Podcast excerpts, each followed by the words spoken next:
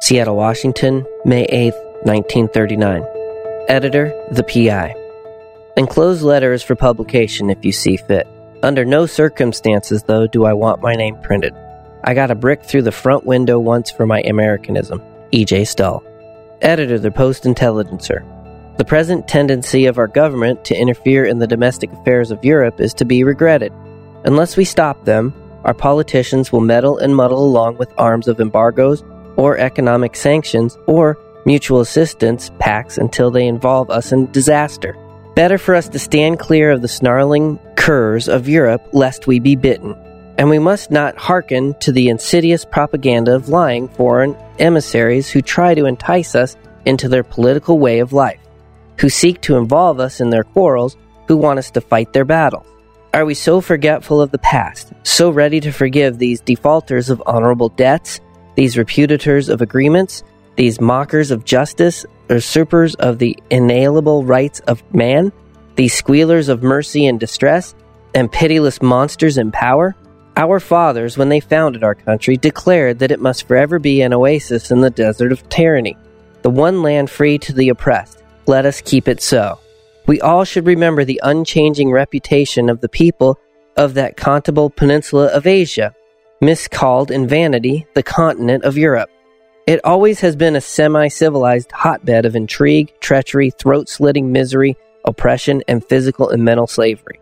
Its history has been one long road of suspicion nurtured by the petty and jealous chieftains who rule the tribes there. They carefully foster clannishness and hatred in order to keep their jobs as rulers. It makes one sick to contemplate their duplicity. Our long security has induced in us certain apathy. We think it can't happen here. To awaken our perceptions, to arouse our sleeping senses to the vital danger to our liberty, every man and woman should read the amazing revelations of General Przewalski, beginning in the Saturday Evening Post, April 15th. That expose is an example of life in most countries of Europe. All those nations are tarred with the same stick. Involvement of our country in the mongrel squabbles would quickly and surely promote the same deplorable conditions here. We don't want our country to become a twilight land of oppression such as Europe, a cradle of iniquity where each new generation is suckled on bottles of human blood.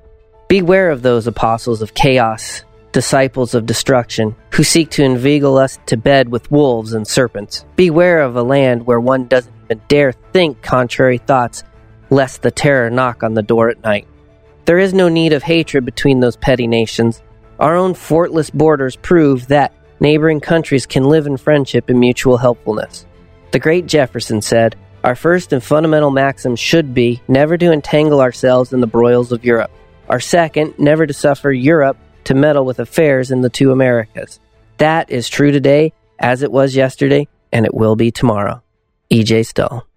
Read by Patrick Danforth.